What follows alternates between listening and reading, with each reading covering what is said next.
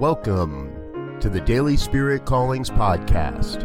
I'm your host, Robert Brzezinski, and I invite you to join me every day as we explore an affirmation, inspiration, and call to action for your life this day.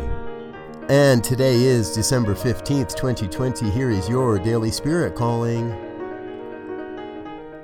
Today, I celebrate the amazing opportunities to give and receive as they show up throughout my day.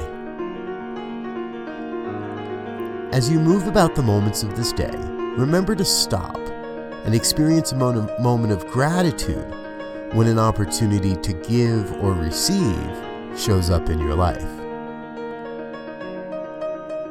Today, you are called to honor and celebrate all the various ways you get to experience the law of giving and receiving.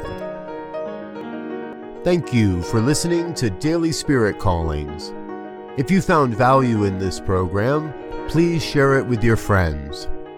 Learn more about Spirit Evolving Ministries at spiritevolving.com. Until next time, peace and blessings go forth and prosper.